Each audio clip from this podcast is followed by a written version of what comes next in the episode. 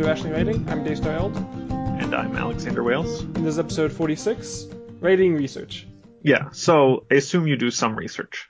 I do too much research. I I've said before that I need to just like cultivate a small group of experts. Like, I know that some professional writers do this in some respect, where they just have like they've built up a, a group of friends slash readers slash like acquaintances that they'll reach out to when they're talking about certain subjects to help them.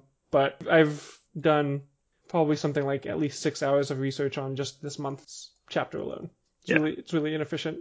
Yeah, I actually I went to Gen Con a couple years back and Larry Correia was speaking. He does he's like a sci- sci-fi fantasy author and he he was talking about how he has sort of a stable of experts that he goes to. Like he has a guy who he goes to to, to like talk about gun stuff mm-hmm. because there's just like there's so much to know and you can get you can very easily get to the point where you're not making any obvious mistakes.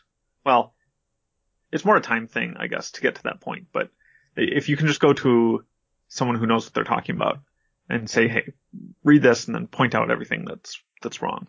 Um, I actually had a reader do that for me for like gun stuff because there were like a couple scenes where people are using guns and worth the candle, Mhm. and I have some baseline knowledge of firearms and like firearm safety and how, how to shoot and stuff, but they just like went through and were like, "Hey, change these like f- five things and it'll be fine," Right. without me asking, which was nice. Yeah, which is always super helpful. It's also great when someone can just like. For me, it's it's often been a lot of research stuff. My educational background is in um, psychology and therapy and, and stuff like that. And any other scientific knowledge I have has been picked up just like along the way th- out of just interest. But you very quickly will reach a point where you realize that you just have no idea what's like. If someone asked me what electricity is, I can I can explain it like more or less. But if someone asked me like how does electricity work before I uh, wrote like a bunch of chapters in Pokemon about electric types and stuff, I would be able to give very insufficient explanations towards application, which is the main issue.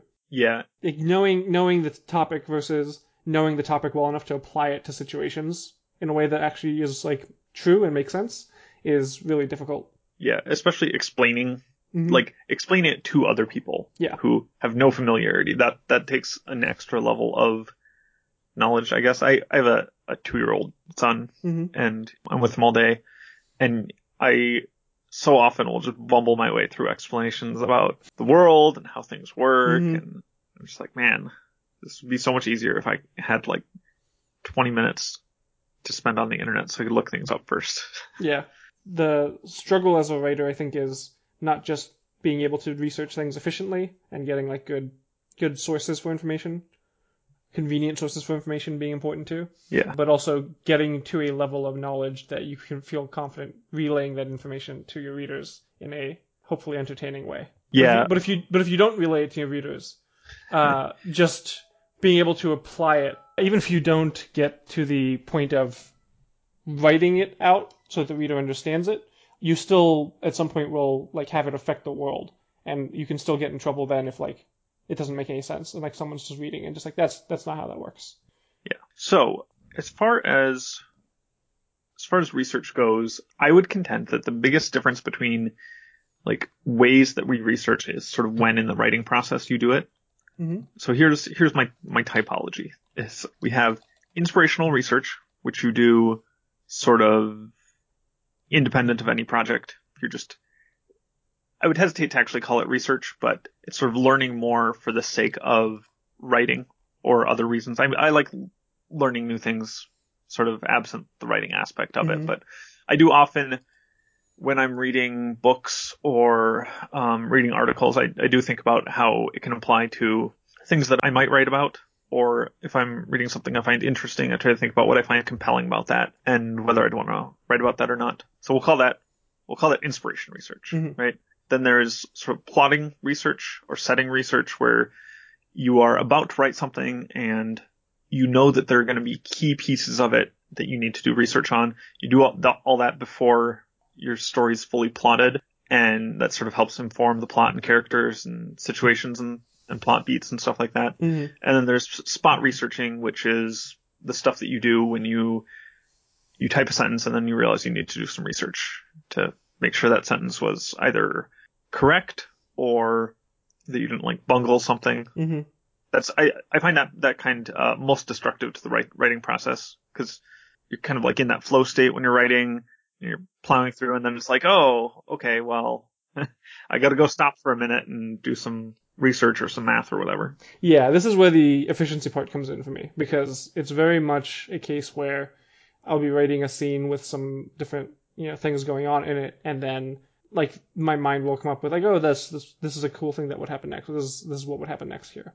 But then the voice is always in my head of like, is that what would actually happen? Like, is that how that would work? Is this something that would actually be like exploitable or whatever it is? And then like it's the kind of research that you kind of have to do in this on the moment because you've just thought of the thing and you need to sort of know if it's like do if it's something you can include. The alternative is that you don't do the research then you just write it out and then just move on and finish the chapter whatever it is and then you go back and like okay is this does make sense. The problem is for me anyway.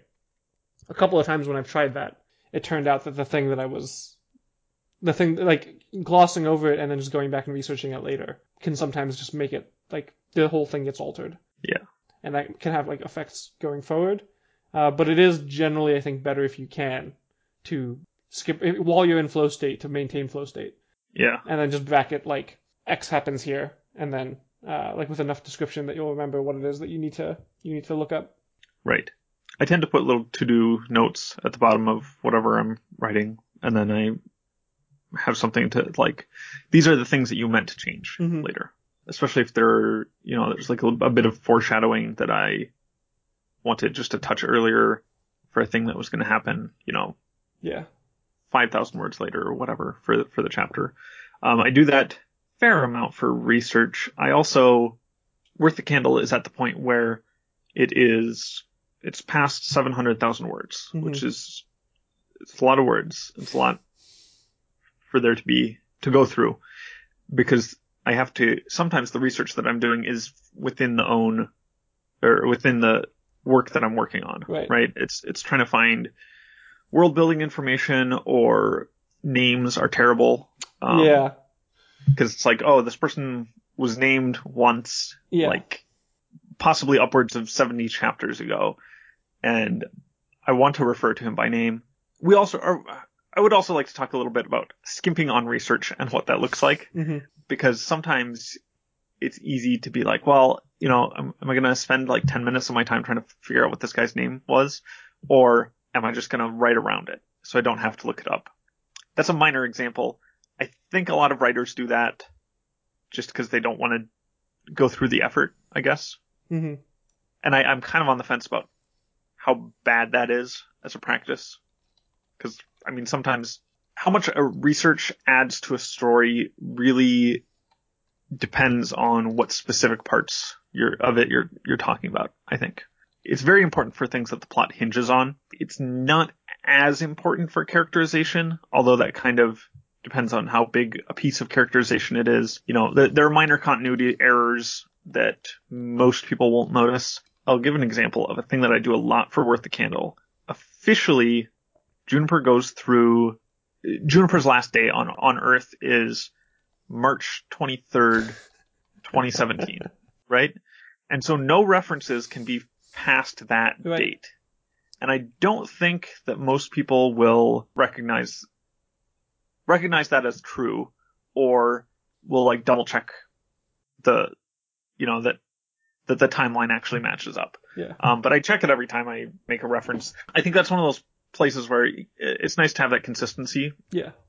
but it's not really necessary, especially because most of the time changing a single line is not that big a problem if someone points it out. I will say the idea of having to research within your own work, the authors that I that I follow who talk about their craft uh, and, and have long series will often state that they are eternally grateful to their reader base for being able to help them with this. I think I, generally speaking, would say that that is a good resource to make use of. If there's not already like a wiki of your work, obviously, it's like a little bit harder, Yeah. but like the reader base can be extremely useful in like pointing out these kinds of things and then like getting getting help from them to like keep your own work consistent Uh, feels weird at first, but like is really really helpful. Yeah, it is. Uh, if you have if you have that base Yeah. to go on, if you have those, those knowledgeable people, that's definitely a resource to be leveraged for your own work. But even, I mean, that that's one of the one of the good things about having achieved some level of popularity or notoriety is that Mhm. you just have more resources to draw on because readers are, you know, eager to help if you need to work out uh, some aspect of world building or uh, if you need to double check that something is consistent or, or makes sense. I mean, the um, typo corrections that I get every time I post chapters are hugely helpful, and then that's labor that I don't have to pay as much attention to. Like, I still do my I still do my editing passes, but I One- don't need to worry as much that people are just going to be turned off and then leave because most of the egregious ones are going to be caught within you know an hour or two. Yeah. One thing I do kind of wish I'd done when I started now, like thinking back, like I've got obviously like a notes document or two or three. I'm sure you have many more than that. Those there's the notes that you take for yourself, right, to keep things consistent and quick reference things. Um, but you always kind of for like I don't know. I I can never uh, you never always know exactly what you're going to need when you're going to need it. And like you said, like if you if you've already got a following enough that like someone is uh, can like you know it can be used as a resource. That's great. Uh, but I think one thing I wish I'd done was made my notes insofar as they were not like spoilery at all, just public. Like just made a TV tropes page or something of or or like a fan wiki thing or something of of the thing, and then just put it all up there so that it would be easier just to link to it if people had like questions about details or something, but also to encourage people to like add things or whatever themselves, and then I can just like make use of that resource. So like Yeah. if, if someone's starting a long story and you know, regardless of whether their story ever gets off its feet in terms of like having a large following or not, insofar as you don't lose anything by putting it public or starting a like a public repository of knowledge for your story, it might be a good thing to do. I don't know. It feels like it, it's something that like I wish I had done, so figured I might as well mention it. Yeah. So let's go through types for a minute. Mhm. Inspirational research is I don't know. I write a, I, I write most of my ideas down in uh, a scratch pad that's gotten a little too long. It's I think it's three parts now. I don't know how you'd classify that. Like some sometimes things that you read end up in your stories, right? Yeah, I, I I feel like this is the one that's like the most passive because I've very rarely been like I need to read something to specifically try to like get more ideas for stories, but very often what I read or experience through other media or even just experience in real life will obviously like kickstart ideas for stories. Yeah, I think it, it's mostly just being mindful Mhm. of those thoughts that you have, I guess, as they come, because it's it's very easy to for me to get a story idea or character idea or something like that while I'm, you know, on Wikipedia or TV tropes or something, Mm-hmm. and then just totally forget about it, and it just leaves my head entirely, except for that lingering feeling that I had an idea that I liked and have forgotten about it. Um, so I, I've started, you know, just try. I have a notes app on my phone that I just. Sometimes my notes are just terrible. I have um, there's one in here that is just it says unicorn mouse, and that was the note that I left myself, and I have no idea what that means. Mhm. I don't know what why I thought that was a good idea or like what was compelling about it, but I I do try to keep notes app sort of readily available if I have something, and then just jot things down. Sometimes I take voice memos, um, and then I have usually an open tab that has an ideas scratch pad that I can add to, and then I also put uh, links to articles or occasionally pictures that I like. If there's like particular aesthetic that I want to evoke, usually it'll be a picture with some kind of metadata about it, so I can be like, I like the look of that, and I want to find out more about it and sort of incorporate it, I guess, because then you can get some of the underpinnings of of what made that compelling in the first place.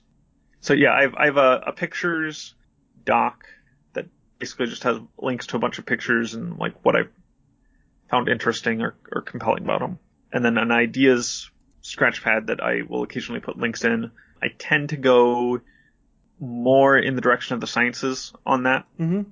uh, in terms of like such and such was discovered the other day or or whatever. Um, just because those are easier to those are easier to develop unique stories around or get unique concepts from. There is a type of I think it's a fish where the male is much smaller than the female, and when they do mating, he'll just sort of bite into her side and then merge with her. And that's just been sitting in my in my document as something that I want to do something with someday. Yeah. And then there's like a link to the whatever the scientific name of it is so that I can look at it and like get more information about process and things like that that might kick something off down the road. Right. The inspiration research that comes in through kind of also some deliberate reading for me is when I'm writing something with like a thief for a main character. I'll start reading just like a bunch of stories, like Six of Crows or um, what was it called, Gentlemen Bastards, or like just like stories with thievery or some kind of like criminal main characters that will give me ideas for like what what like a criminal underground would look like, what a thief character would act like, all this different kind of stuff. And it's really interesting not just getting obviously just like getting ideas from other writers who are working on these kinds of similar themes and characters and stuff, but like you'll often see things that like you're like ooh, that's an interesting. You you will get inspiration from reading other people's stuff on this kinds of things. But more than that, a lot of the things that when I see people like do things like that in their stories when they when they like introduce like a concept to for like what a like a thieves guild's like secret password system is or like cryptography or whatever it is like their way of like keeping things secret i'll look into like what inspired that and then like it'll lead like the research that they put into their story will often lead me to interesting things to research for my own. Yeah.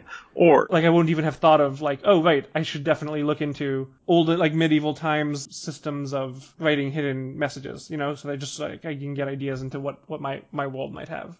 yeah. Or sometimes you will do the research on someone else's research and find that they didn't do research. Right. and that can be good too hmm because then you you can just tell yourself, okay, I'm going to do this like a more accurate or correct way.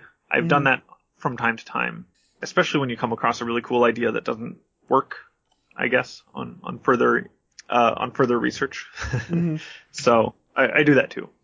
Um, yeah, I think I think just keeping keeping track of parts and pieces. I also do tend to seek out books that are more not pop science necessarily, but that are going to give me insights into a thing I don't know anything about. hmm And I do that for pleasure, but I also do that for for writing in the hopes that I can find something worth sharing through writing. I've got a book sitting behind me somewhere that's about elevators and like the history of elevators, which I I, I love elevators. I Mhm. don't know if you knew that about me. No, I knew But- you love trains. I knew I knew you love trains. I didn't know you loved I elevators. do love too. trains. Mhm. I love elevators too. So I, I include elevators a lot because I think it's a really sort of neat and invisible technology. But I can sort of it's it's easier to read for me if I'm thinking about writing too. If I'm just sort of trying to Mhm. put uh, research concepts into into writing headspace, I guess. Yeah. So that's like sort of when you're not working on a thing, right? That's the kind of research that you do just to be a more well-rounded person, which generally I think makes you a better writer. That might be contentious. I don't think it is. I think that's common advice to, to like read a lot and Yes. expose yourself to a lot, and then you'll have a better ability to model the world for your readers, right? There was a, I was reading something the other day and this guy's like, oh, I just like don't read it all.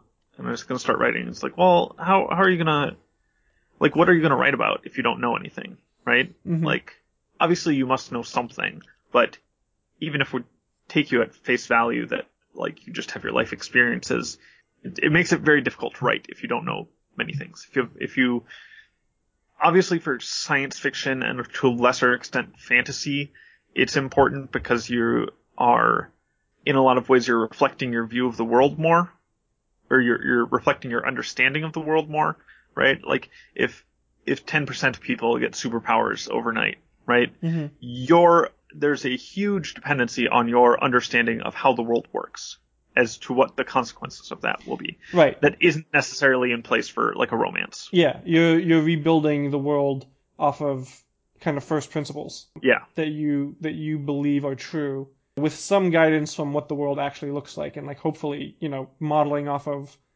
as best you can like parallels to reality of like what, you know, what things look like when um, similar situations occur.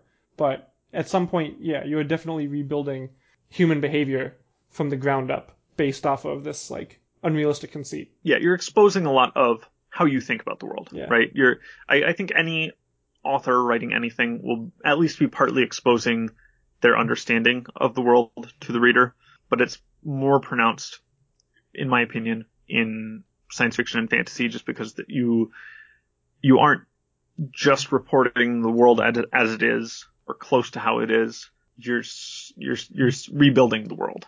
hmm So, I mean, yeah, it it is important to do that sort of background based research. But when you start a story and you start having some things that are being decided on, like setting and character and things like that, that's when you need to start doing the more intensive background informing research. So, like, for example, if your story is going to be set in Boston, hmm Okay, so you have th- three different ways of doing this, right? You can first do the research and learn some amount of information about Boston, what it's like to live there, what the temperature is like, local traditions, businesses, city layout, things like that, that you might need for the story. You can write around them, and Boston is just a generic city that you never say anything special about. hmm And then that sort of is dependent on your understanding of cities in general, but you're not saying anything about Boston. Boston is just, you know, a city you picked off a map, basically. Or you can, kind of just steep the story in in the setting and just Yeah. make it so that all the landmarks are well researched like not necessarily like street by street if you know it's not relevant to the story but Yeah. the setting will will have scenes that take place in places that someone from Boston would recognize yeah, I see people do a lot. The, uh, they'll do kind of a Disney version of whatever their setting is. mm-hmm. tourist not- the tourist version Yeah, they didn't like really do the research. They just, including the stuff that they picked up from pop culture Right. or, I don't know. They're just sort of winging it and hoping that no one cares. yeah which is a, a fine thing to do, sort of depending on who you think your audience is going to be, right? Like if you're writing for primarily a Russian audience, it becomes a lot less important to do any research about Boston, yeah right? 'Cause your average reader, it's like how, how many readers are you really doing your research for, right? it's also worth noting like how much of the story's setting takes place that's relevant to the setting the, the setting itself right so like if you're writing about something that's going on in boston but like your character is a teenager and they're spending like three fourths of the book in i don't know like like magic boston right? Like the magic underground of boston or something. Right. it's not nearly as important as if it's something that's set in in more of the mundane version of Boston that everyone's expecting some some kind of accuracy in. And the culture and the history and all that kind of stuff might actually matter to the story in some regard. But even even still like usually you don't need that kind of detail if you're setting something in Miami it's enough to be just like uh, beaches and nightlife and like palm trees and everyone's just like yeah, Yeah. that's Miami It sort of depends because I think those, those small details that you can uncover through research help sell the story. hmm So, so if you're doing the sort of generic version of a setting, this isn't like setting specific research thing. This is for like professions and characters and maybe some medical stuff or whatever. It's not just settings, but if you're doing sort of the Disney version or the Hollywood version of Miami, it sells the setting less well to people. I mean, they'll understand that your setting is Miami and Mhm. they'll be like, okay, whatever, it's Miami. It doesn't, it doesn't matter, but you don't get the, the little details are what bring that sort of sense of place. So, okay, I've never been to Miami, right? Like weather is probably one of the big things that Mhm. you would mention. Important for reasons besides the obvious like you don't want necessarily your character to be like oh man it's so humid today but if your characters are like walking around in trench coats in Miami. Right. Like it's not like you can do it. I did it when I was a teenager, but like it's not something that's going to go unremarked by other people. Yeah. I don't go on vacation often, but when I do, I always try to look around for those things that are the most different. Mm-hmm. Like I, I took a trip out to San Francisco and I was, I was trying to be very aware of the things that you don't see when you're in Minnesota, right? And part, partly that's because it's a very big city, but this, the things about like the culture, um, none of the city is designed around snow, Mm-hmm. whereas our cities are basically like, we have to go through several feet of snow every winter and like snow getting on things. And that creates a lot of problems with like collapsing roofs Yeah. and and things like that. So I, I was when I go on vacation or when I am doing research on a thing, I try to find all the things that are most identifying for someone who's not there, I guess, Mm-hmm. as a way to sort of sell them on the reality of that place. Yeah. Which I think is is the problem that you have if you do like the more like if you're just doing the quick sketch version, I Mhm. guess, where you just you need someone to. It, it sort of depends on how on, on the needs of the story, I guess. But I do want to say for like professions are a really important one, both for selling the reality of them and because that's the kind of thing that will get people disgruntled. Yes. It'll get them disgruntled, and also it's important because it's probably what I'm going to say is just the most co- inconvenient. The most inconvenient research I've ever done has always been about professions. Profession, like the realities of how professions are compared to people's like perceptions of how professions are is so drastically wide if they're not in the profession and like how like Hollywood and just general media presents them that it is like if you want your story to be somewhat realistic if you want your story to be somewhat rational.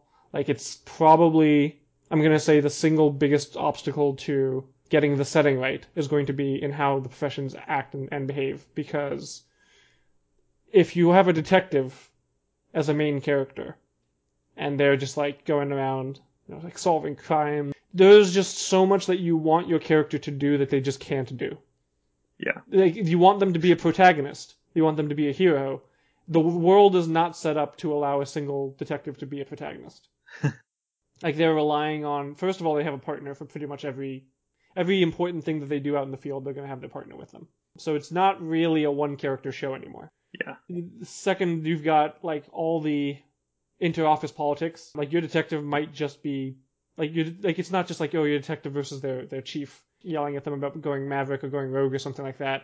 Like it's there's other people who they have to work with to get information from. And like if you just assume that like oh you know they've got like connections and friends and they'll just like you know bend the rules for them here and there and that kind of thing like that's that's fine once in a while but occasionally you're just getting to the point where it's like your your your character is now asking other people to break the law and like risk their their jobs for them and you better have a good reason for why they're willing to do that otherwise it's like it's pop story it's not realistic Yeah. It is shocking to me how many like police procedurals Mhm. and medical dramas just do not get the police work or the medicine right. Mhm. I know that's because that's not what those shows are are really about, I guess. But it's like surely you have someone on staff who can do the research. Surely you ha- can like pay money for a consultant. A lot of it is that they don't care, and I think a lot of it is that there are the acceptable breaks from real- reality. One of the things for for courtrooms is there is the the American judicial system. There's the well of the court, which is the space between where the uh, prosecution and the defense have their desks and where the judge and a, a witness sits. Right? That's the well of the court, and you're not supposed to go in there. And in legal shows, people go in there all the time because it's more dramatic that way. It's hard to block out a shot Mhm. for two people if you are having them stand so far away. You can't get the like dynamics of the scene right without people going into the well of the court. So they go in the well of the court, and that's sort of a it happens in almost all legal shows just because it looks better that way. Mhm. For police procedurals, one of the things I see a lot is that people will not take pictures of new evidence that they find. They'll just they'll see like a shell casing. The, I was watching a show with my wife, and they found a shell casing under a cabinet, and they just picked it up, and it's like, well, you know, Uh-huh. you need to take a picture of it first so that forensics can know where that shell casing landed, right? If you're just picking it up and now we have no record of where that shell casing was found except for your word on it, which weakens the credibility of your case, right? This is not, there's a reason that police pe- will take pictures first Mm-hmm. and put like a little evidence marker and number things and, and have a, a chain of evidence and Yep. custody for, for all this stuff. But it's so much less dramatic that way, right? Mm-hmm. to, to especially on on TV where you would where you would show it, where you just you, you want to like move the camera down to show them just finding the shell casing and picking it up and saying aha, Mm-hmm. right? Yeah, every episode would be like two hours long to get through the same amount of like probably more than that actually to get through like the same amount of dramatic moments. Right, right. It's I and I I kind of accept I accept that from from Hollywood Yes. for the most part. That said, when you get a show that gets things right and still manages to be entertaining, like The Wire. Oh, by the way, anyone who has not seen The Wire, go watch The Wire. I don't care if you never plan on writing anything to do with modern times or police procedurals or anything like that. It's just, quite frankly, it's just one of the best pieces of media, just like in existence. And like I stand behind that, and I will fight anyone, like you know, argue wise. I'm happy to argue with anyone who who doesn't like it and like figure out why and see their perspective and everything. But it's just it's really good, and you should watch it, all of it. Anyway, um, like The Wire manages to police right, plus court systems right, plus school systems right, plus I guess oh, second season did like um, dock workers and unions, and I think fourth Hmm. season did like newspapers, like the newspaper industry and journalism in general. And like it's it was it was a fantastic example of what you can do character wise and drama wise while still getting things like mostly accurate. Right? Like like like 99% of the way towards accurate compared to like general like 20% or whatever most things do Yeah. and it's got a form of there's like something about the way that it, it manages to use the truth dramatically that I think is really important to learn from. Because there's it's a character like it, it, in many respects it's a character study. Like it's it's focusing on the characters struggles with these systems. And so the drama a lot of the times comes with comes from these like human systems that we construct and have to deal with and that so often impede people from who who are trying to accomplish things and do what they would consider the right things. And I think that's you get you can get a lot of good inspiration from that for your stories, even if you're not setting it in um, like a modern time kind of thing. Yeah. I, th- I think sort of the point of, of doing a lot of the research and trying to be true to reality instead of sort of the needs of drama Mm-hmm. is that it can be more satisfying and there's a satisfaction in the like truth and the reality, right? Because that, that things that when you do the research, you can find the things that make the story feel more real to the reader, which is kind of arguably more important now than it used to be, right? Because it's it's sort of the time that we live in where people have a craving for reality and authenticity, and if you can deliver some of that by doing a little research, that's um that tends to be worth your while, I think. Yeah. So yeah, as far as this sort of pre-writing research that you do, I usually do settings. I usually do the major power structures and sort of systems that a character will be interacting with, professions. Although it's, I write a lot of fantasy and you have a little more leeway there because you can just make up your own Yep. like procedural court system or whatever. Technologies, I do the research on. A hobby of mine anyway. I will say if you're just making up your own legal system and procedurals and stuff for like criminal justice or investigation and stuff, in my experience, anyway, you you will very often write something irrational.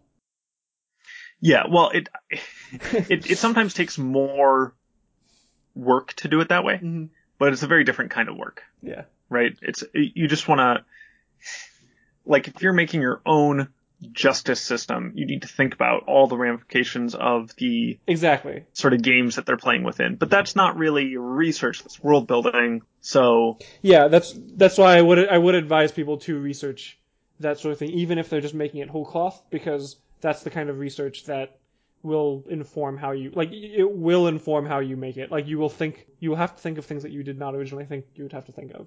Uh, Yeah. Which I think is good if you're writing rational fiction in, in any case. But to me, I think it also just speaks to the, the question of like how much you want your story to not shine a light on real things or real like experiences. I don't know. There's there's definitely a element of storytelling and reading that's all about escapism, but Yeah. the the amount that you can to to the extent that you can also um, shine a light on dark machinery of, of society or like the inner thoughts of people and like how they interact with each other. That's something cl- clearly I think that's something that um, most rational writers and readers would probably value in general. Yeah. Well, that's I, I think part of if you do your sort of inspiration general reading, it's it's a lot easier to shine a light on things without specifically talking about them, Mhm. right? It's like that's sort of my preference for fiction, I guess, is that the story is about you know fairies and Mm-hmm. or or whatever, but you're really talking about the U.S. criminal justice system Right. right? And you're it's kind of extended allegory, or could at least be taken that way. But I I don't know. It's it. I think it does take more. Like research is a very important component of world building, but it tends to be more scattershot as to like what your if you give someone a fake profession, like a profession that does not exist in the real world, like they're a mage, Mhm. right? The research that you, you can't just like do research like, oh, what does mage do like day to day? You have to think of all that stuff yourself, and that has to be informed by mountains of previous research about just how people do jobs, like what jobs tend to be like, the different sort of typologies of jobs, and like how people tend to spend their time within different like service sector or like what is the equivalent to a mage, and then you need to sort of work backwards from that. And it's a very different research mode than just trying to find out like what a cop does in their day to day. And it's more difficult in some respects and easier in others, sort of depending on how much background knowledge you have. Right. So our last one is, is spot research. It's sort of the research that you do in the moment. the on the on the fly research of how much looking up something immediate for this one scene or like this one character interaction or something like that because I think it's like you will very often I don't know I was just gonna say like maybe we should differentiate just because like in my head like you will often think to spot research things that are essentially just doing setting research right like you like a, a thought will occur about something about the setting that you have to kind of look into Yeah, some of it is setting research. Uh, definitely for Metropolitan Man. I for, no, okay. I know why I said it in the 1930s, but it made it so much more difficult Mhm. as far as like I would have to stop what I was doing and do the research to make sure that I wasn't introducing an anachronism or it's like I like I had this idea for people using player piano sheet music and the holes in it as a one-time pad for cryptography. mm-hmm. And I was like, well, now I got to go look up the history of the player piano. right? I got to make sure that the dates are going to be right and like the models are like I'm going to have to actually look at what sheet music looks like for a player piano for this to be accurate. That's Mm-hmm. that's spot research. I mean, you could do that before you even started the story. It sort of it this this kind of depends to what extent you are a what do we t- tend to call it? It's either architect and gardener Mhm. or plotter and pantser. It's sort of like how planned out you plan your stories. We both write serial fiction. I think that tends to be more on the gardener side. Like even if you have the overarching things, it's very it's very difficult to completely plot things out and then just write it like one chapter a week or I don't know what crazy schedule I'm doing right now. Mhm. It's very difficult to plot that far in advance for me. I think probably for most people. I think there's a reason that most books aren't much longer than 400,000 words. But yeah, I, I, I think this, this is the type of research where you sort of stop you in, in the middle of the process of writing. The process of writing has already begun and you just need you need to know what someone would be wearing. That's a big one I look up a lot. There are a lot of websites devoted to historical fashion, especially historical fashion in in America going back basically to the 1700s. That's very easy to get to. I look up stuff about fighting quite a bit. I'm like, someone got into a stance, and I was like, well, what stance, right? Yeah. Um, and then I, I think that's the, this is the place where I tend to rabbit hole the most, where I just like stop what I'm doing and I read about some subject matter for, you know, 10, 15 minutes or two hours or whatever. hmm Uh, just so I can learn about how people do fencing, right? hmm Or I do it to look up words sometimes, or to, to find a word w- within a concept, and that can kind of lead you down some debatably valuable research. Music, I don't know a ton about, but it's one of those things where, especially if you're heavy on the world building, you can't just ignore music, I Mhm. guess. Um, and then any real world stuff, I, I think that tends to trip people's, um, alarms.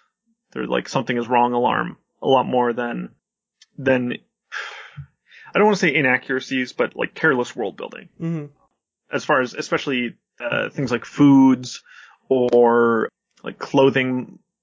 I have generally found that people won't care about that. People will care if your real world stuff doesn't match up with what they know to be true. Yeah. So yeah, we've already talked with some strategies for dealing with it. Just put a placeholder in to continue with flow is a good one. I sometimes do that for descriptions. I just put like description goes here hmm and then I can spend more time thinking about what they're, the specifics of what they are wearing for this sort of one-time event. I often do that for, this is sort of adjacent to research, but I do that for languages. If I need names and for foreign words, I use Vulgar, which is a language generator. hmm I mean, I, I, I do this if I ever need it for, for like French or, or Greek or whatever. You just go to Google Translate and I will usually put in whatever Google Translate says, and then I will go back later and try to make sure that it's correct. But that's all, that's like, languages are super research intensive, sort of time intensive thing if you don't speak the other language. Um, and you just need like a sentence or a phrase. Usually, I, it's one of the things I try to write around because it's, it's so, it, it'll absolutely trip up someone who is, if it's incorrect, it'll absolutely trip up someone who speaks language while not tending to add that much, hmm I guess, for flavor. And then math and science will stop me in my tracks a lot. Yeah. That's, I, that's, that's one of the big ones because then sometimes you just, for whatever reason, you need to look at equations.